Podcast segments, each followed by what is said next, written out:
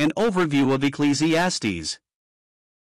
The book of Ecclesiastes describes Solomon's search for the meaning of life, by his own unaided intellect and apart from divine revelation. His conclusion was that life is vanity and as futile as chasing the wind.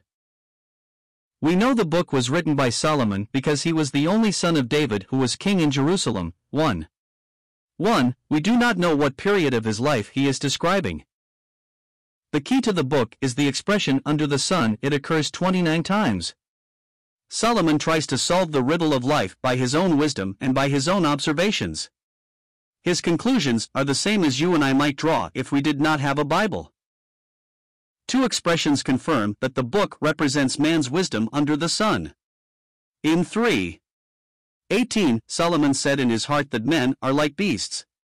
He said this in his heart. He is speaking from personal observation and not from divine wisdom. Then in 3. 21, he said, Who knows the spirit of the sons of men, which goes upward, and the spirit of the beast, who goes down to the earth? This is not divine revelation, but human ignorance. He says that nobody knows. However, we know what happens at the time of death, because we have the Bible. If this book contains nothing more than human wisdom, why did God allow it to be included in the Scriptures? Its purpose is to save us from walking the same dreary path of frustration, pessimism, and meaninglessness. If the wisest and richest man could not find fulfillment under the sun, what chance do we have? Because the findings are under the sun, some of them are true, some are half true, and some are not true at all. Some are true, e.g., a good name is better than ointment. 7. 1a, for there is not a just man who does good and does not sin. 7. 20. Some are only half true, e.g., and the day of death is better than the day of one's birth. 7. 1b, this is true only if the person is a believer. Some are not true at all, example, the earth does not abide forever. 1. 4. Man does have an advantage over beasts. 3. 19. The dead do have knowledge. 9. 5. Do not be overly righteous. 7. 16. Is not good advice, God would never say that. On the contrary, he does say, My little children, these things I write to you, that you may not sin. 1 John 2. 1. In other words, don't sin at all. The fact that there are untruths in the book does not affect its inspiration. The inspiration of the sacred word does not guarantee the truthfulness of what the devil says, Gen 3. 4 to 5, or of what man says by his own wisdom. God said to Eliphaz, one of Job's friends, You have not spoken of me what is right, as my servant Job has. Job 42. 8. Yet, Eliphaz's words are in the Bible. The Lord gives a faithful record of what is said and done, and that record is inspired even if it records some of man's mistakes. He wanted those things to be in the Word for our instruction and correction. Solomon uses Elohim for the name of God in these 12 chapters, never the name Jehovah. Anyone can know that there is an Elohim, that is, a mighty one. But the name Jehovah speaks of God in covenant relation with man. A fool can know that there is an Elohim, but only a believer can know him as Jehovah. The king tried to find fulfillment in education, pleasure, materialism, wealth, music, philosophy, status, and sex. 1. 17 to 2. 11. But concluded that life is meaningless and futile.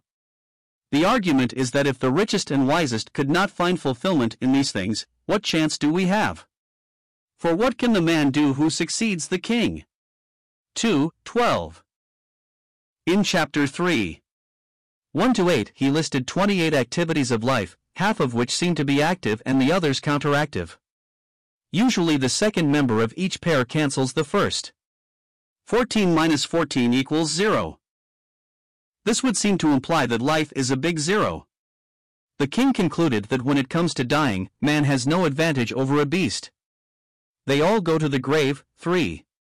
18 to 22. Accumulating riches is folly. When a man dies, he leaves it all, perhaps to a son who is a fool. The son did not work hard for it, so he goes out and wastes it. Mingled with some words of wisdom are many other expressions of pessimism. The struggle of life simply is not worth it. The king covers most of the spectrum of human life. He tackles the main questions that plague mankind and comes up with his own answers. Because God's ways and works are inscrutable, the best philosophy of life is to have a good time while you can. Solomon grieves over injustice, wickedness, and inequalities. The competitive spirit is vanity. Religion that is insincere is vanity. The insatiable desire for more is vanity. All is vanity. Did Solomon ever get above the sun in this book? The jury is still out on that question. There is no agreement among students of the Word. I don't think he did. His closing advice for young people to remember their Creator is reinforced by a classic description of old age with its multiple infirmities 12. 1 to 7, it is a masterpiece of symbolic literature. Jesus summarized the message of Ecclesiastes when he said, Whoever drinks of this water, the world, will thirst again. John 4. 13. Only God can fill the vacuum of the human heart. The way of fulfillment is to get above the sun where Christ sits at the right hand of God. Heaven's Cure for Troubled Hearts. Video. Audio. Video Christ's Plan for the Church.